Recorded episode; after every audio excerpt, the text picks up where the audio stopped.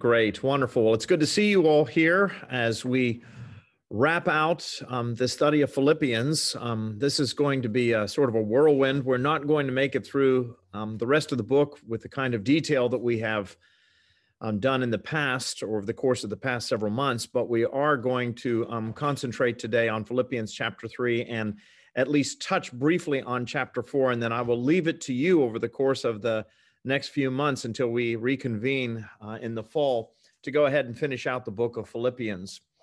But for uh, those of you who are with us today, if you would turn to your Bibles to Philippians chapter 3, we're going to take a look at this chapter.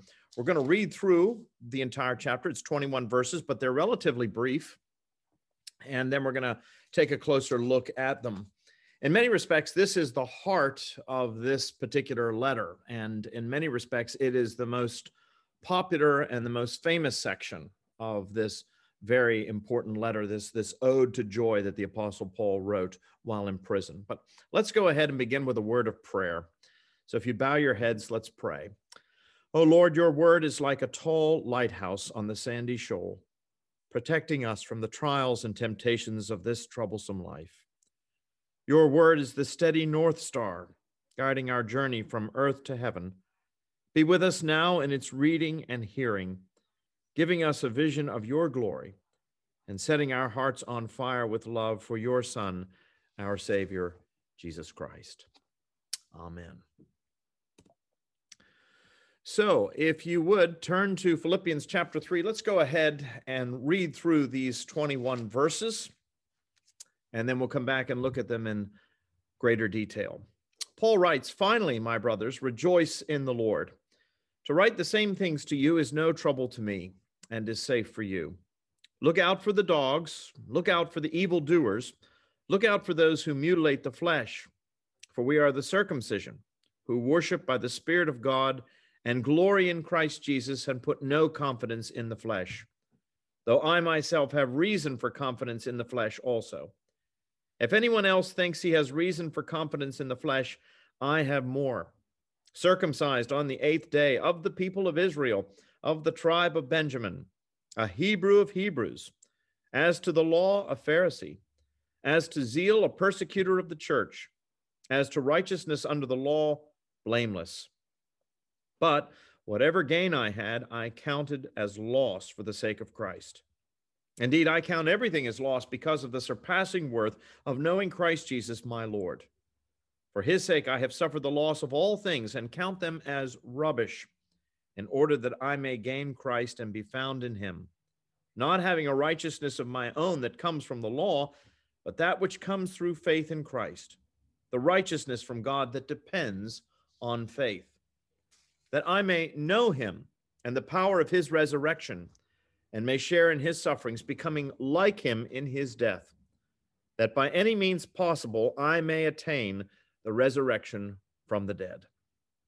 Not that I have already obtained this or am already made perfect, but I press on to make it my own, because Christ Jesus has made me his own.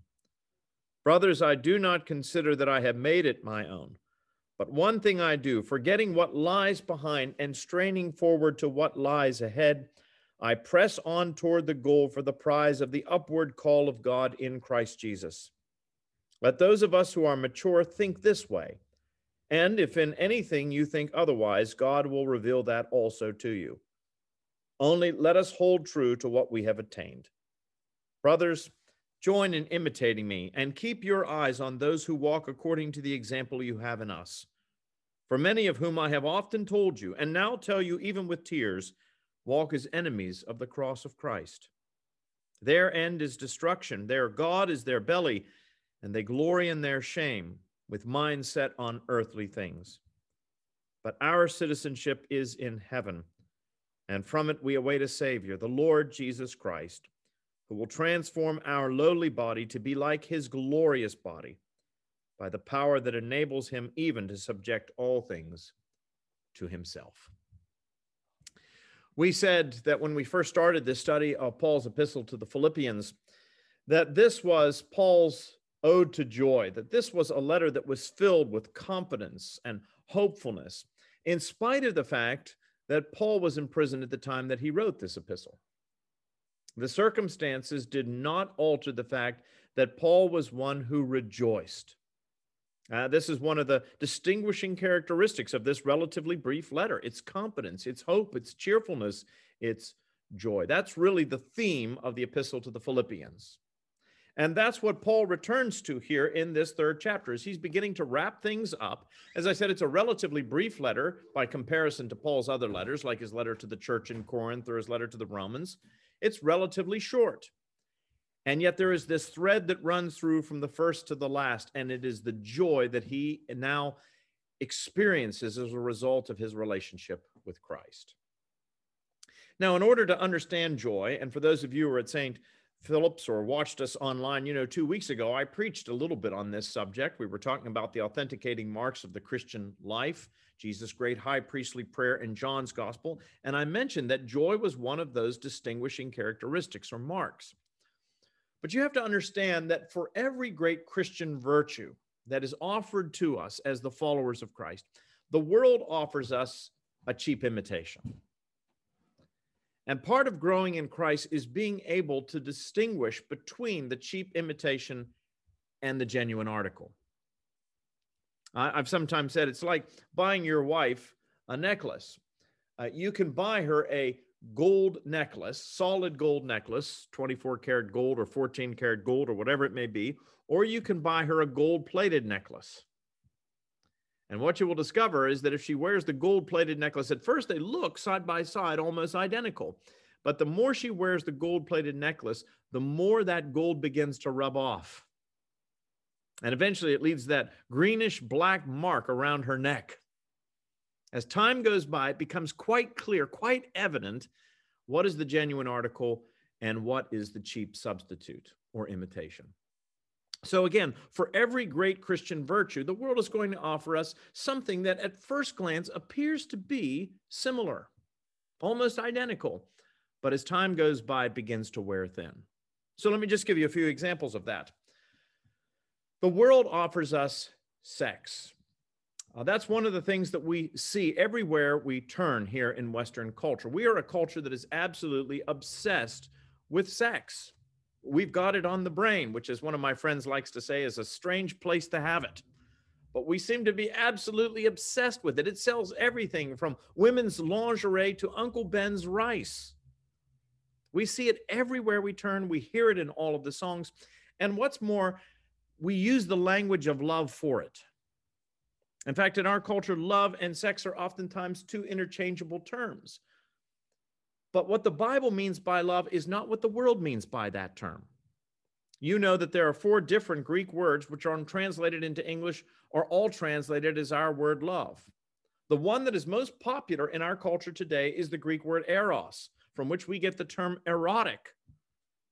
And yet, oddly enough, that is the one Greek term that is found nowhere in the New Testament.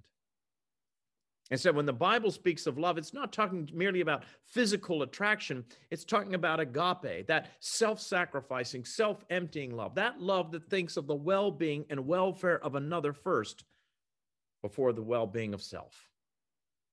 So the world offers us sex, physical attraction, all of that excitement, but Christianity offers us something that is lasting, enduring love. Physical attraction, it waxes and it wanes, as we all know. Time goes by, we change. We don't look the way we did when we were 21. But love is something that endures. That's why Paul says in First Corinthians, now abide faith, hope, and love, these three, but the greatest of these is love. So while our culture conflates those two ideas, the Bible separates them. The same thing is true when it comes to the idea of security. Ours is a culture that is obsessed with finding security, whether that's security through wealth so that you can have security in the time of your retirement and you can do all of the things that you want. We speak, for example, of social security. Some people look for security from the government. Vast majority of young people in America today think it is the responsibility of the government to take care of them in their dotage. So we look for security. We want security. We want to be able to be absolutely secure in life. But the Bible is very clear security is an elusive thing in this life, in large measure because we're finite creatures. None of us is going to live forever. And sooner or later, we all get sick and we all die. So rather than seeking security, physical security in this existence, the Bible offers us trust. Not absolute security, but trust, reliance on God, who promises to be with us in the good times, but also in the bad times, to never leave us nor forsake us. So the world offers us security. The scriptures offer us trust in God, who is the same yesterday, today, and forever. The world offers us self gratification. Go out and satisfy yourself. Try to fill up the void in your life. It was Blaise Pascal who once said that there is a Christ shaped void that exists in every single one of us. And because the world hates a vacuum, we try to fill that vacuum, that void, with any number of things. Sometimes we try to fill it with sex in order to satisfy ourselves. Sometimes we try to fill it with money or with pleasure or with things, whatever it may be. We're looking for self gratification. But what does the Bible offer us? It offers us peace. Because as I said two weeks ago in the sermon, you can have everything that money can offer and still be empty inside. The world is filled with people who have everything in terms of, of money and power and good looks, and yet they are still not satisfied. They are still searching for something else. And yet there are people who have absolutely nothing that the world offers, and yet they have that peace which passes human understanding. We call it the peace of God. So when the world offers us sex, Christianity offers us love. When the world says seek security, Christianity says trust the Lord. When the world says find self gratification, Christianity says we'll offer you that peace which passes human understanding. And finally, the world offers us happiness, and Christianity offers us joy. I pointed out that there's a profound difference between those two. Happiness is an emotion, it's something that we feel. In fact, this is interesting. The Latin word that is translated in English as happiness is the word fortuna. Fortune. It's a word that is closely associated with chance.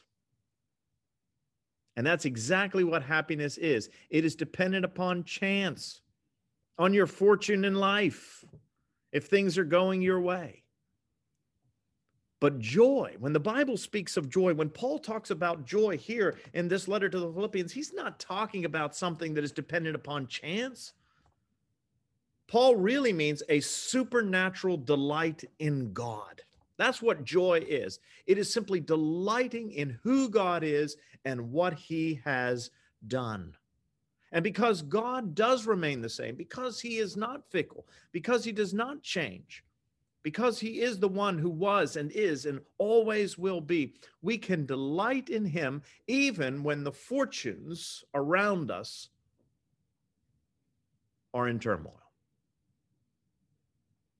And that's what Paul is getting at here when he says to the Philippians in chapter 3, verse 1 finally, my brothers, rejoice, be joyful in the Lord. Paul is telling us that's where true love is to be found. That is where true trust is to be found. That is where peace is to be found. And that ultimately is where joy is to be found. Now, somebody who's listening to me today may say to themselves, Well, I really don't have any joy.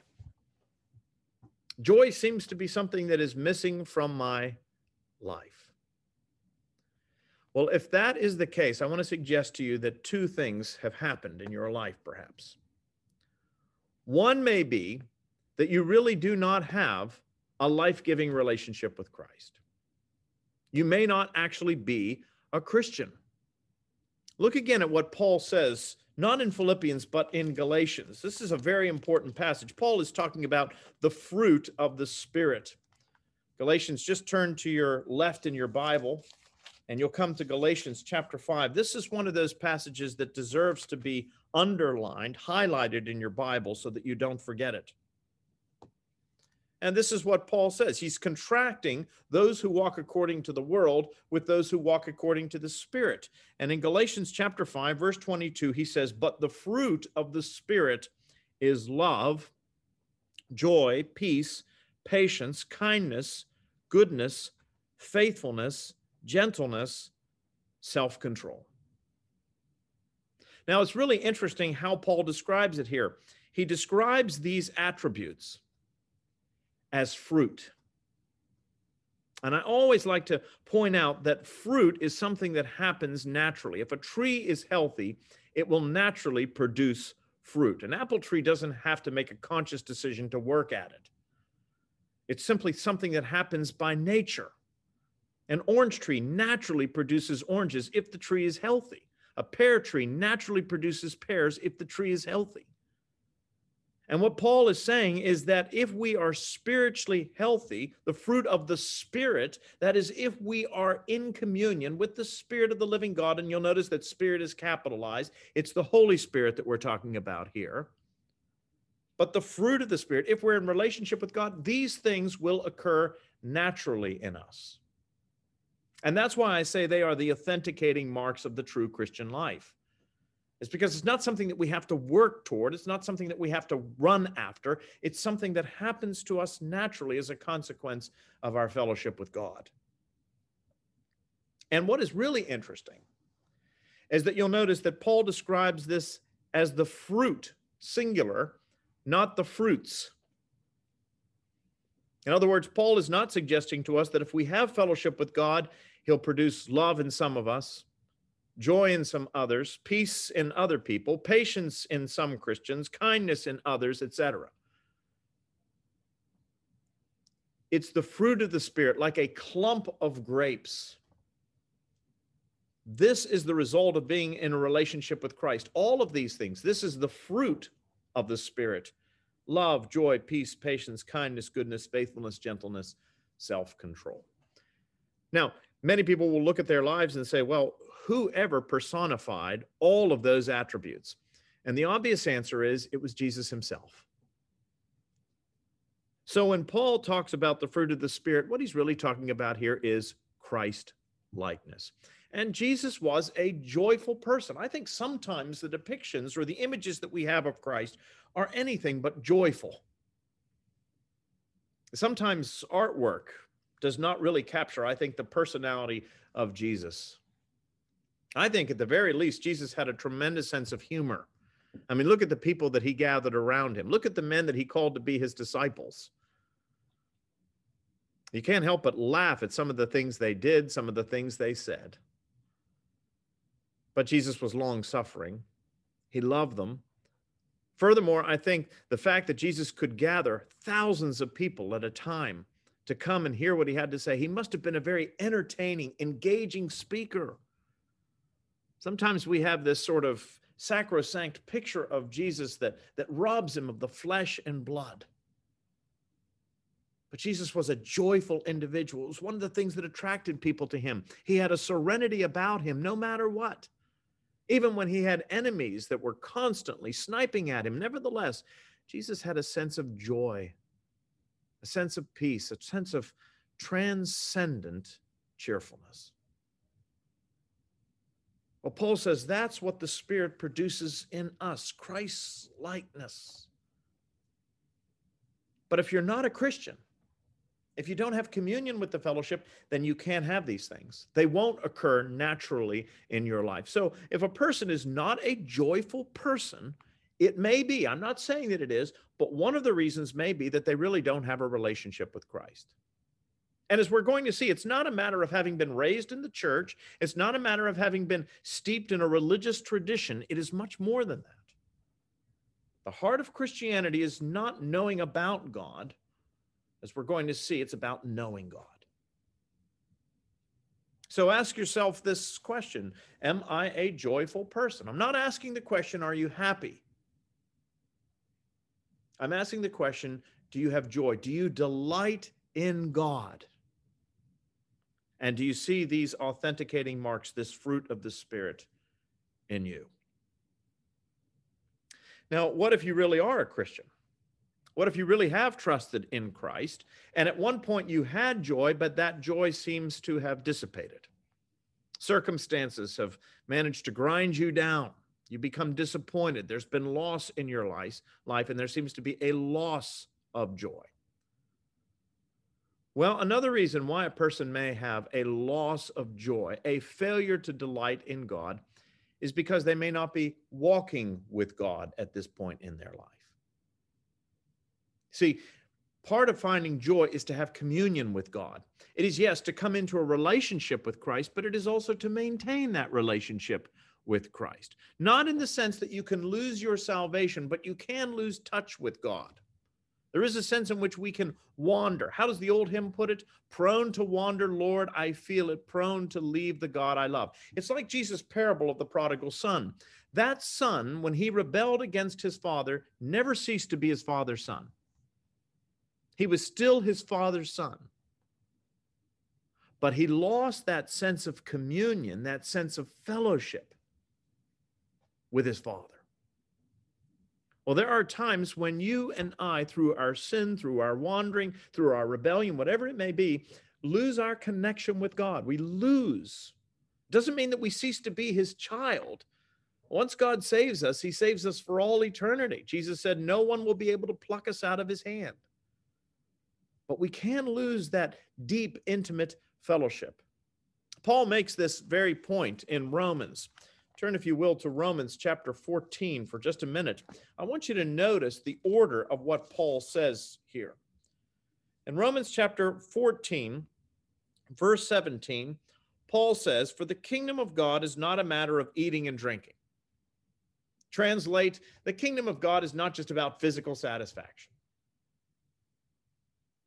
but of righteousness and peace and joy in the Holy Spirit.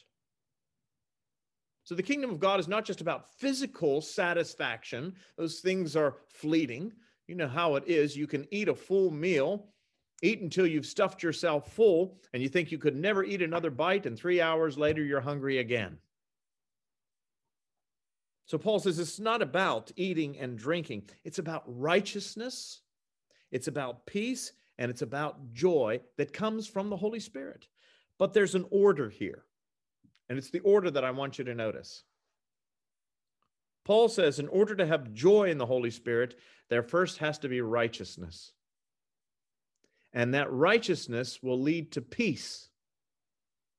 And the peace will result in joy. So if you are a Christian, and yet you do not have any joy in your life, you really don't delight in God.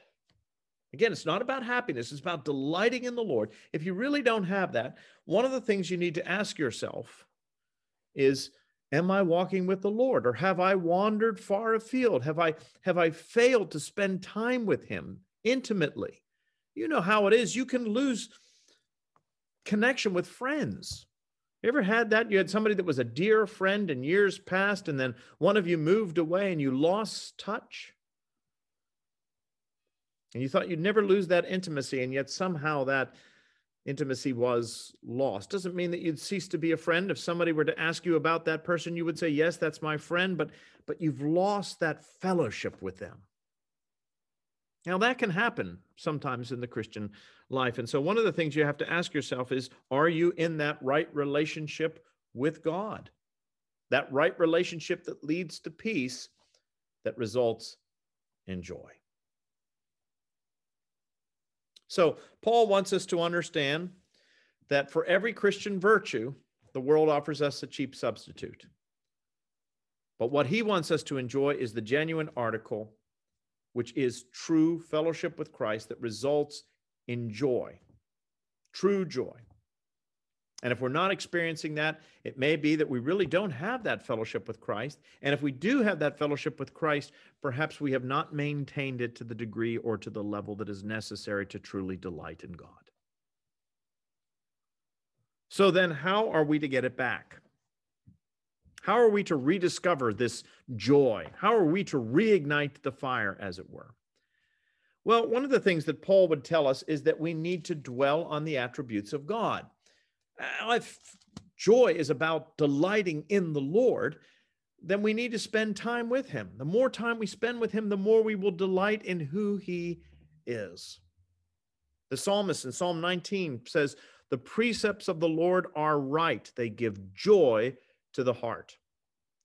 So, one way to rekindle the flame, as it were, you know, if the flame goes out in a relationship, you need to reignite that relationship. You need to reignite that flame somehow. One way to do that is to spend time with God in prayer, yes, but also in the study of his word. Why? Because the psalmist says the precepts of the Lord give joy to the heart. The psalmist goes on later on, 100 psalms later, to say, I will rejoice in following your statutes as one who rejoices in great riches. Jesus put it this way in John chapter 15. He says, If you love me, you will keep my commandments, and my love will be in you. He said, I have told you this that my joy may be in you, and that your joy may be complete. It's really interesting to note that all three of those passages, those two passages from the Psalm and that passage from the 15th chapter of John, all speak of joy, but they all speak of joy in connection with the precepts of God or the Word of God. Jesus says, If you love me, you'll keep my commandments, and my love will be in you. I've told you this that my joy may be in you. The joy is connected with the commandments. So ask yourself this question Do I have joy in my life? No, there are times when we're unhappy, of course. But can you say, I delight in the Lord no matter what is taking place? When I think about Him and what He has done, when I think about His attributes, His goodness, His love, His mercy, His power, are those things that thrill your hearts and make you delight in Him? That's what Paul was talking about. That's what he was saying to the Philippians. He's saying, look, if you really know God, you will delight in him. And that is a mark of the true Christian life. Now, it's interesting. Paul goes on from here to give us some autobiographical material and to explain to his readers, to the Philippians, how he found joy in the Lord. You know, Paul gives us a, an example, a personal example, and I think that's very helpful. Paul doesn't just talk in theory, he says, This is how it happened to me. Look at verses 4 through 11. He writes, Though I myself have confidence in the flesh. In fact, he says, If anyone thinks he has reason for confidence in the flesh, I have more. I was circumcised on the eighth day of the people of Israel, of the tribe of Benjamin, a Hebrew of Hebrews, as to the law, a Pharisee, as to zeal, a persecutor of the church, as to righteousness under the law, I was blameless. Paul is saying in Philippians chapter 3 that there was a point when he looked at having a relationship with God the same way a person might look at a ledger book. We said that righteousness, when the Bible speaks of righteousness, what it's really talking about is a right relationship with God. It's talking about being lined up with God. And Paul says there was a time when he looked at being in a right relationship with God in terms of assets and liabilities. If you've got a ledger book, on the left hand column, you've got your assets. On the right hand side, you've got your liabilities. And in order to remain in the black, in order to be solvent, what is necessary? That you have more in the asset column than you do in the liability column. And that's the way Paul looked at life. He said, Yes, I know that I was not perfect. Every Jew knew that, that they were sinners. That's one of the reasons why they had to make sacrifices. The Day of Atonement had to be celebrated annually because people have a tendency to sin. And Paul knew that. So he knew he had liabilities in his life. But he believed that so long as he had spiritual assets that outweighed the spiritual liabilities, well, then God was ultimately going to grade on the curve and receive him into heaven. And let's be honest, there are many people who look at life that way. I know I'm not perfect. I know I'm not great. But then we go on to say, but I've done this, that, and the other thing. And that's exactly what Paul is doing here. He says, We are the circumcision who worship by the Spirit of God and glory in Christ and put no confidence in the flesh, though I myself have reason for such confidence. And then Paul goes on to list the things that he had once trusted in. He speaks, for example, of inherited assets. He speaks of his good name. He says, If anyone thinks he has reason for confidence, I have more. I was circumcised on the eighth day of the people of Israel, of the tribe of Benjamin. In other words, Paul is saying, I'm a Jew. I, I, have a lot of liabilities, but one of my great assets is that I am part of the chosen race. I am God's chosen people. God made a covenant with the nation of Israel that Abraham's descendants would be as numerous as the stars in heaven and the sands on the beach. I'm one of those chosen people. Furthermore, he says, I'm not just any old Jew, I'm of the tribe of Benjamin. Now, that may not mean a lot to us, but it meant a lot to a Jew in the first century, particularly somebody like Paul. What's the significance of this reference to the tribe of Benjamin? Well, as you know, upon the death of King David, his son Solomon took over the throne. And Solomon was the one who built that magnificent temple. But Solomon married foreign wives, and these foreign wives led him astray. And after his death, the kingdom, the great dynasty of David, was divided. It was divided. And we're told that two of the tribes remained loyal to the Davidic religion, to the true faith and worship of Israel. And the other tribes went off and did their own thing. The tribe that remained loyal to Judah was the tribe of Benjamin. So when the other tribes went off and did their own thing and became the nation of Israel, the northern kingdom, and the southern kingdom, which is a much smaller kingdom, remained in Jerusalem and offered sacrifices there on the Holy Mount in obedience to God's command, one of those tribes, the one who was willing to stand against the majority, was the tribe of Benjamin.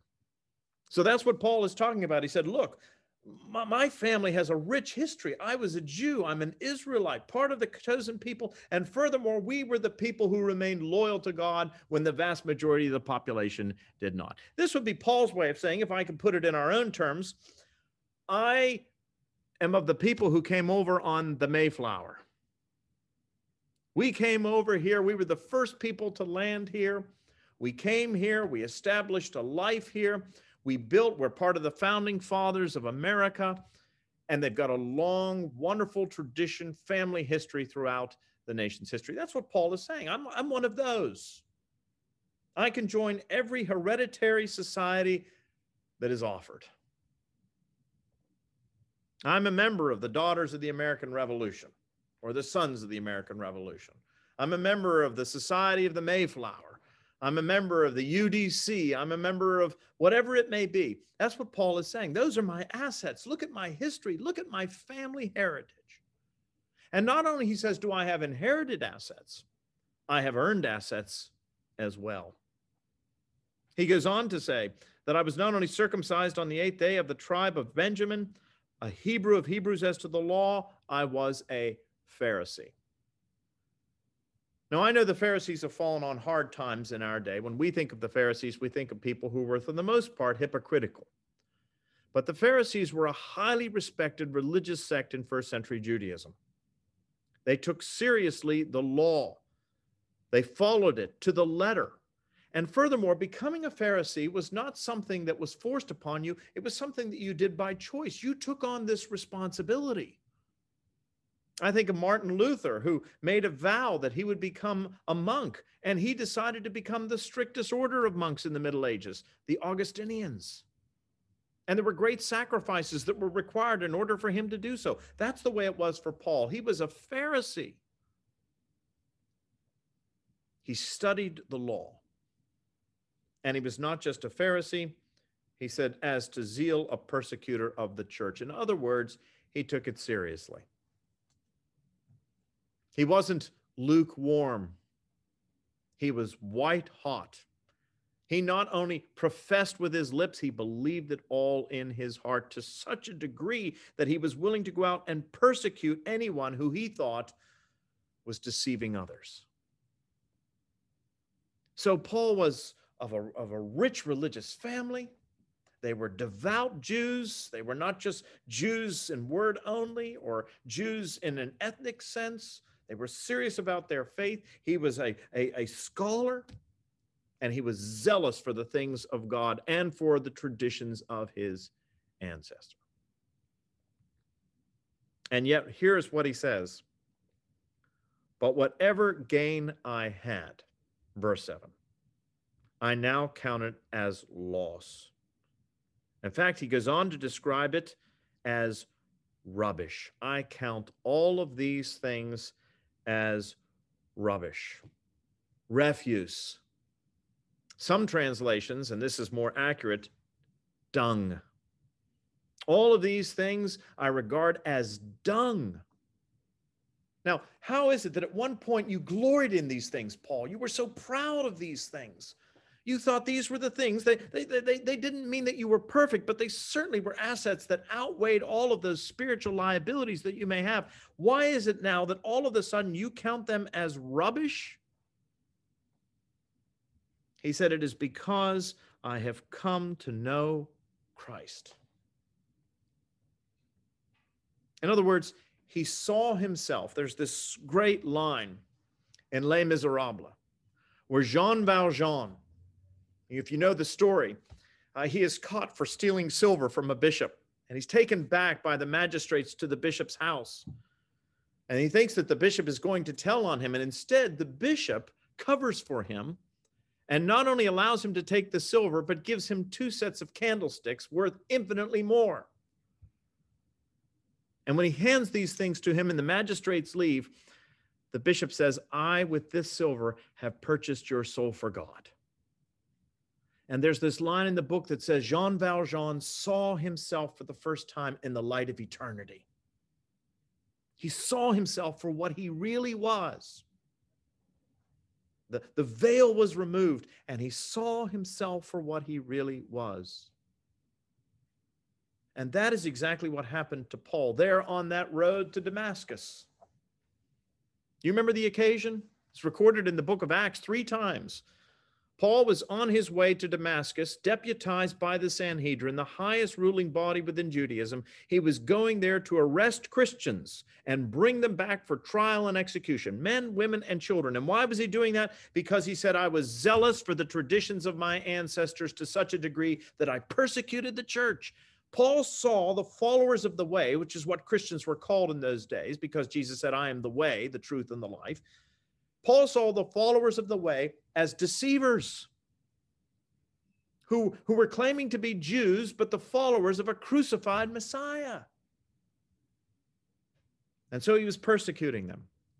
The first Christian martyr, Stephen, was stoned in a public square, and the people laid their cloaks at Paul's feet. He's the one that instigated the thing. But as he was making his way toward Damascus, 110 miles north of Jerusalem to arrest these Christians and drag them back for trial and execution, Jesus Christ interrupted him. A bright light flashed around. Paul fell to, his, to the ground. He could barely see. And he heard a voice crying out, Saul, Saul, why are you persecuting me? Now, Paul knew this was what is known as a theophany. This was an encounter with the divine. There was no denying it. But when he heard, Why are you persecuting me? He's thinking to himself, How, Lord, am I persecuting you? Who are you? And the words came back, I am Jesus, whom you are persecuting. And all of a sudden, Paul saw himself like Jean Valjean in the light of eternity. The very God he claimed to be serving was the God he was working against, persecuting. And all of those assets suddenly they counted for nothing. They meant nothing to him. Some years ago, there was an outbreak of typhoid in a small village at the foothills of the Matterhorn in Switzerland, a little village called Zermatt. It's a very idyllic, picturesque little place. And the water that comes off of the mountain there is pure water. It's a, a lovely little place. Um, but what was interesting was that they noticed that there was this outbreak of typhoid and they could not figure out why. This sort of thing was not uncommon in the larger cities, but in a small village like this, they could not understand why. And so they went in to investigate. They brought in all of the government officials and so forth. And this is what they discovered that one of the water pipes coming out of the mountain into the village had cracked. And the refuse, the runoff from the livestock and the fields, was creeping into a hairline fracture, a hairline fracture in that water pipe. And typhoid developed and polluted the entire water supply. Paul suddenly realized that that is exactly what had happened to him. Whether it was a little bit of sin or a small amount of sin, the reality was it polluted his entire being. And it had the potential to kill him spiritually, morally, and physically. And yet, what happened there on that road to Damascus was that God provided the cure, the means by which Paul could be saved, delivered from his own self righteousness. And when that happened, all of a sudden, all of those things that he thought were so important, they became nothing by comparison to the knowledge of Christ he discovered that there's only one asset that counts. He went back to his ledger book, and under that section where it had assets, he scratched out everything else. The fact that he was a Jew, an Israelite of the tribe of Benjamin, that he was a Pharisee, that he was zealous, he scratched all of that out. He looked over here, he saw this long list of liabilities, and now, in light of his encounter with Christ, those liabilities seem longer and more grievous than ever. and he only had one asset left, but it was the only asset that counted. Under that asset column, Paul placed Jesus Christ. And that's what made all the difference for him. And it's when he discovered that that was the only asset that he needed, that that was the only asset that counted, and that that was an asset that was freely given that obliterated all of his liabilities and brought him into a relationship with Christ, not by virtue of anything that he had to do, but by virtue of what Christ had done on his behalf. He said everything else looked as though it was refuse, and he rejoiced in the mercy, the grace, and the love of God. And that's where Paul found true joy. And what I want to submit to you today is that's where we all find true joy. It's when we see ourselves in the light of eternity. It's when we realize that God owes us nothing. See, that's the problem with the ledger book. If your assets somehow outweigh your liabilities, you feel God owes you something. You've earned it. But when Paul realized he had no assets, and Christ freely offered himself on his behalf, that changed everything. Paul would have loved that hymn by John Newton Amazing Grace, how sweet the sound that saved the wretch like me. I once was lost, but now I'm found, was blind, but now I see. We have another great hymn by Augustus Toplady, an Anglican priest, who sums up exactly what Paul is talking about here.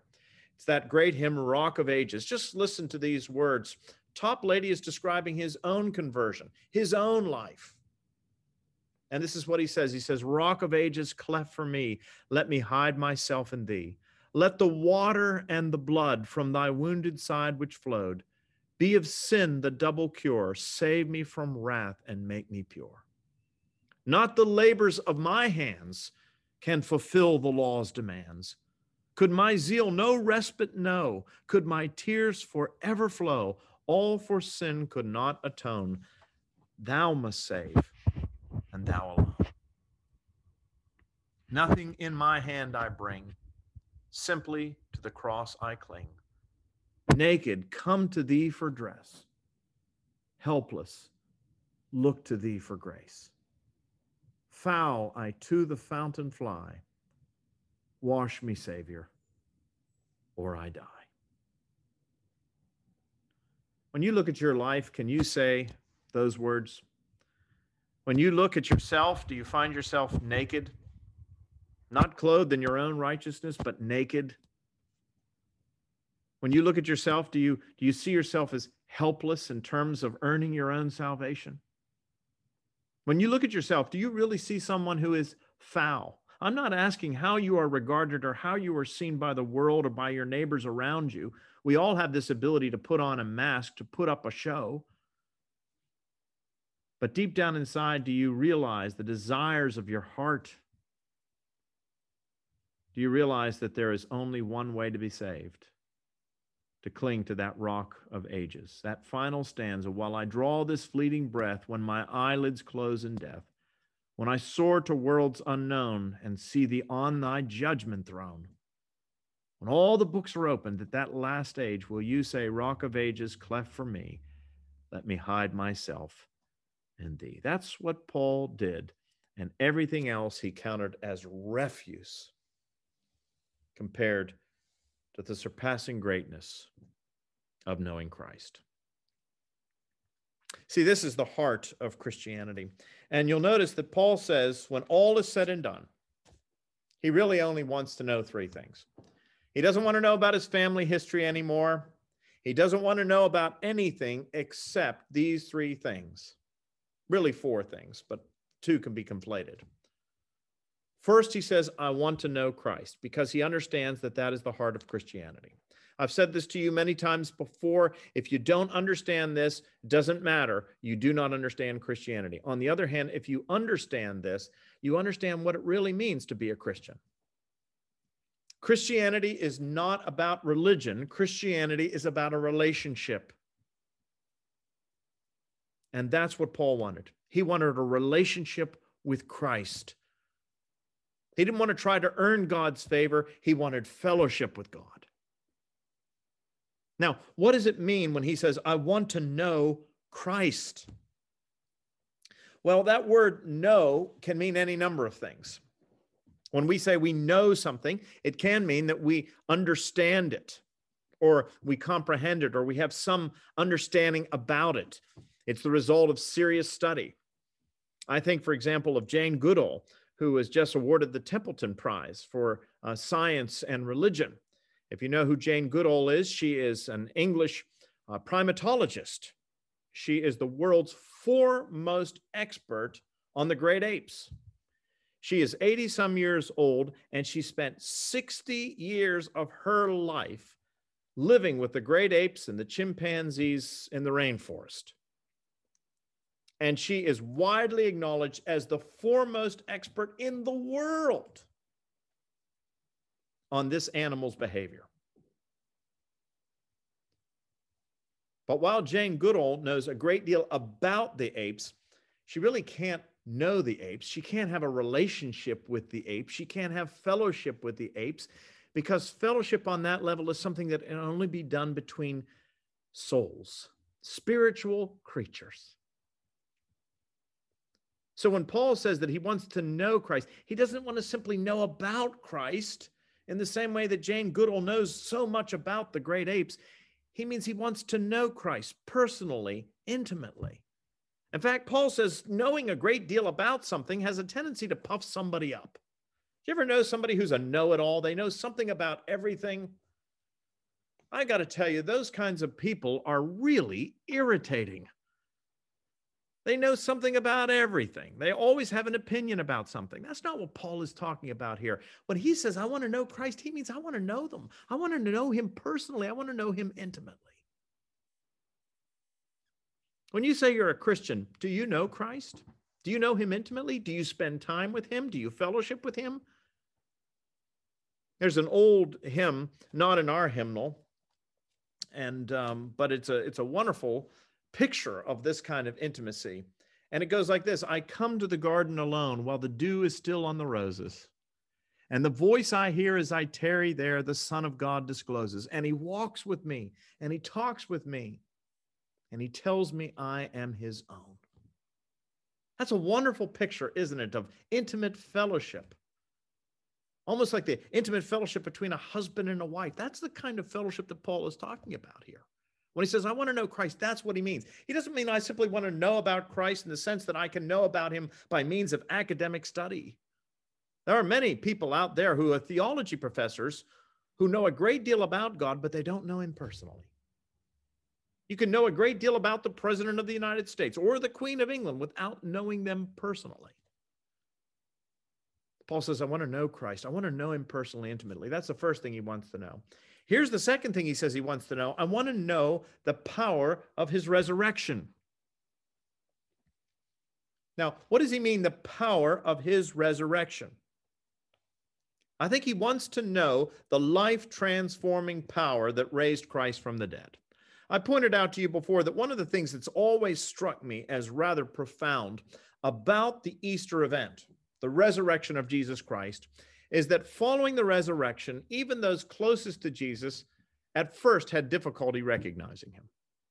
Now, the Bible goes to great lengths to make it very clear that when Jesus was raised, this was not some sort of spiritual apparition. This was a physical, bodily resurrection. On one occasion, Jesus ate with the Emmaus disciples. He ate with the disciples in the upper room. He told Thomas to come and examine the wounds. Take your finger, put it in the nail prints. Take your hand, put it in the side. So the gospel goes to great lengths to make it very clear it was a physical, bodily resurrection. Jesus ate with his disciples. They touched him, they handled him, they examined his wounds. And yet, oddly enough, people failed to recognize him. Mary Magdalene, who'd spent a great deal of time with Jesus, when she first encountered him weeping there by the tomb, she mistook him for the gardener. The Emmaus disciples walked with him for several miles along the road, and it wasn't until he broke the bread that their eyes were open and they recognized him for who he was. And when the other disciples went up into the Sea of Galilee to go fishing, you'll recall that they were out there in the boat. And they saw Jesus there on the shore, and he cried out to them, Have you caught anything? And they answered, Nothing. We've been out all night toiling, we've caught nothing. And Jesus said, Throw your nets on the other side of the boat. Those very words that he had used to call them three years prior. And that's when John turned to Peter and he said, It's the Lord. It's got to be the Lord. And Peter put on his cloak, dove into the lake, and swam to shore. The resurrection somehow transformed Jesus.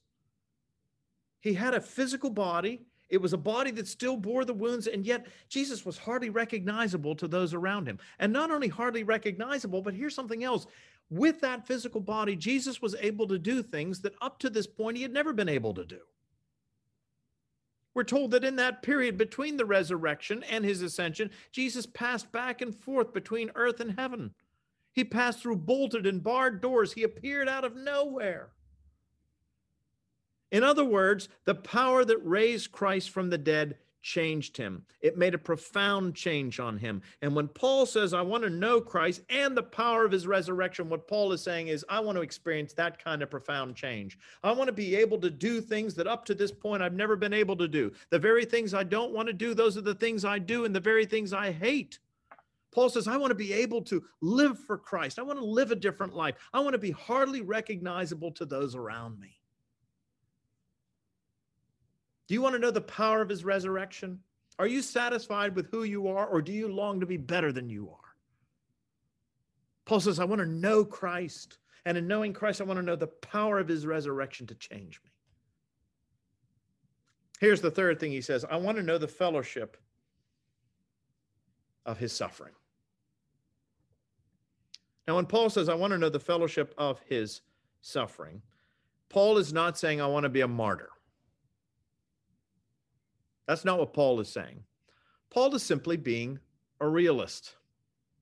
Paul understands that if you're going to be serious about following Christ, there will result persecution, hardship, opposition. Peter said that in his first letter. He said, Don't be surprised when you face times of great difficulty. Jesus had told Peter and the others that even before he left this earth. He said, If the world has hated me, the world is going to hate. So when Paul says, I want to know fellowship in his suffering, what Paul is saying is, I want to know Christ. I want to know the power of his resurrection to change me. And I want to be able to stand with him without compromise. I want to be loyal to him.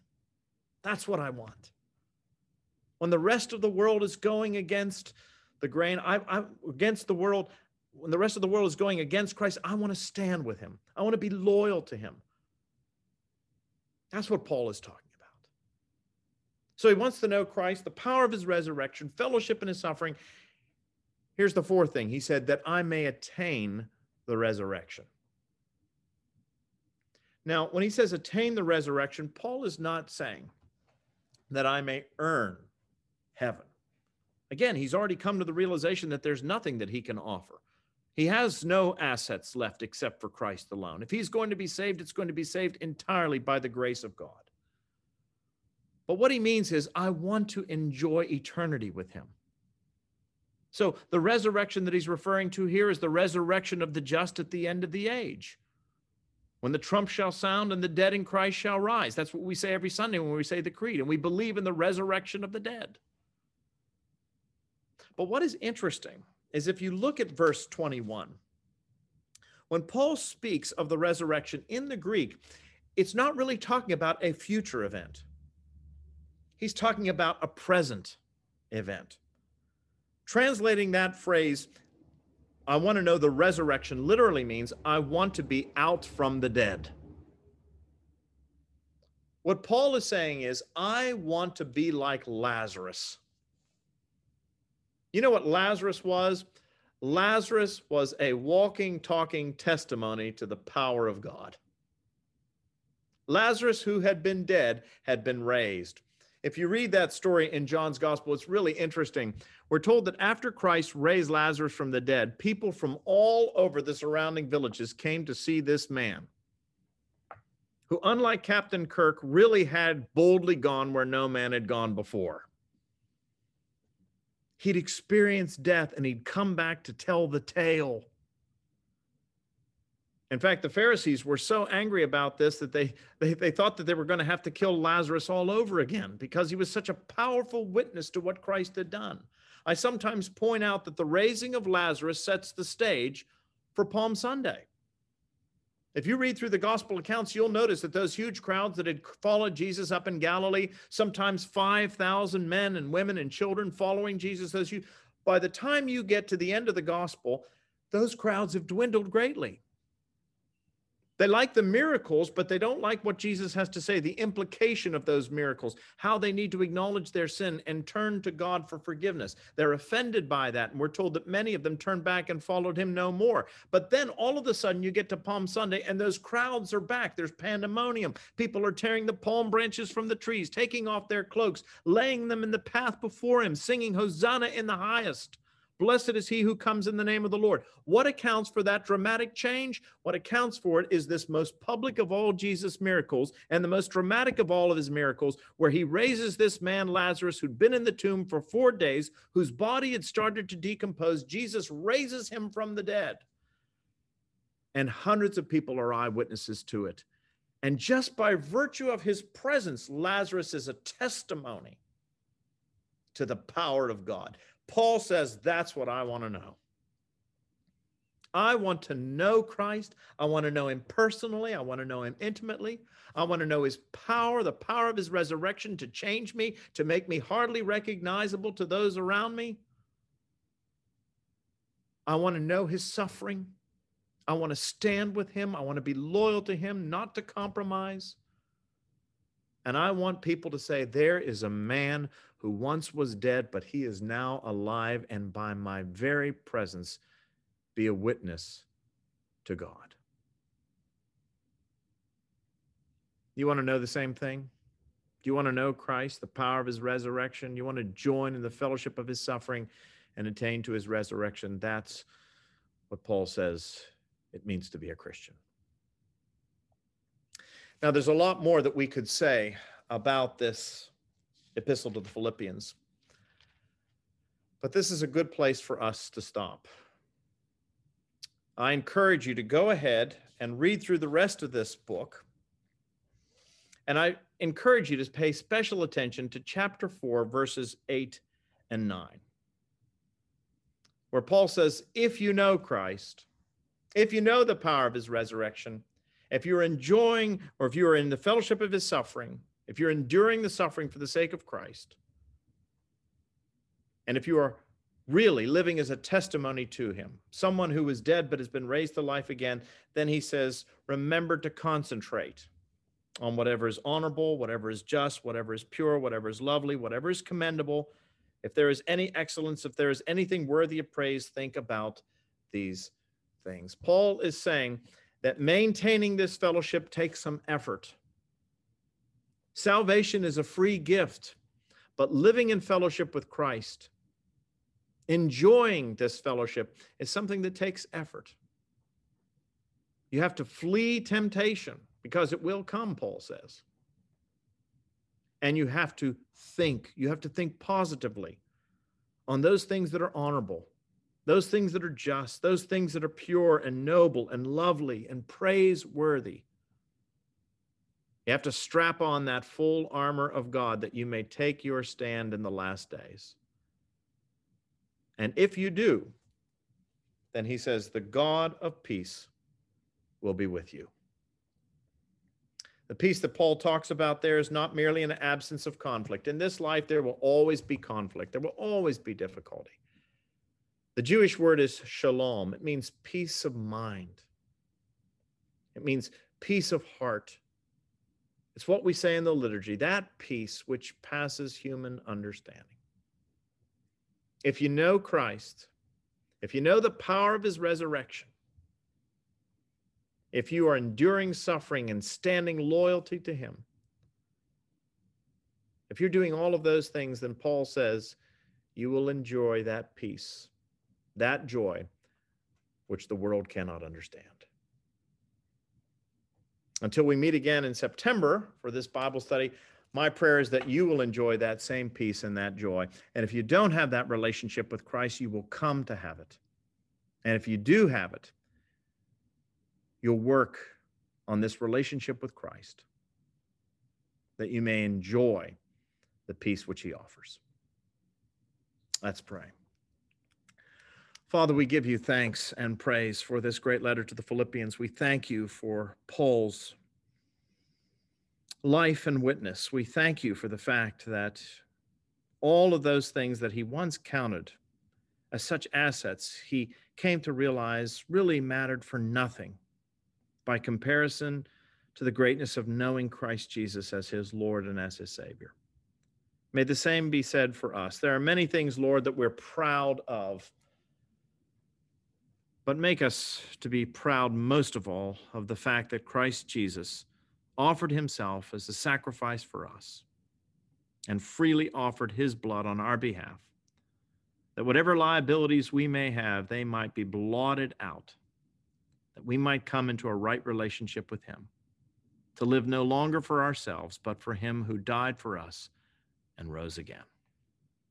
It's in His name we pray. Amen.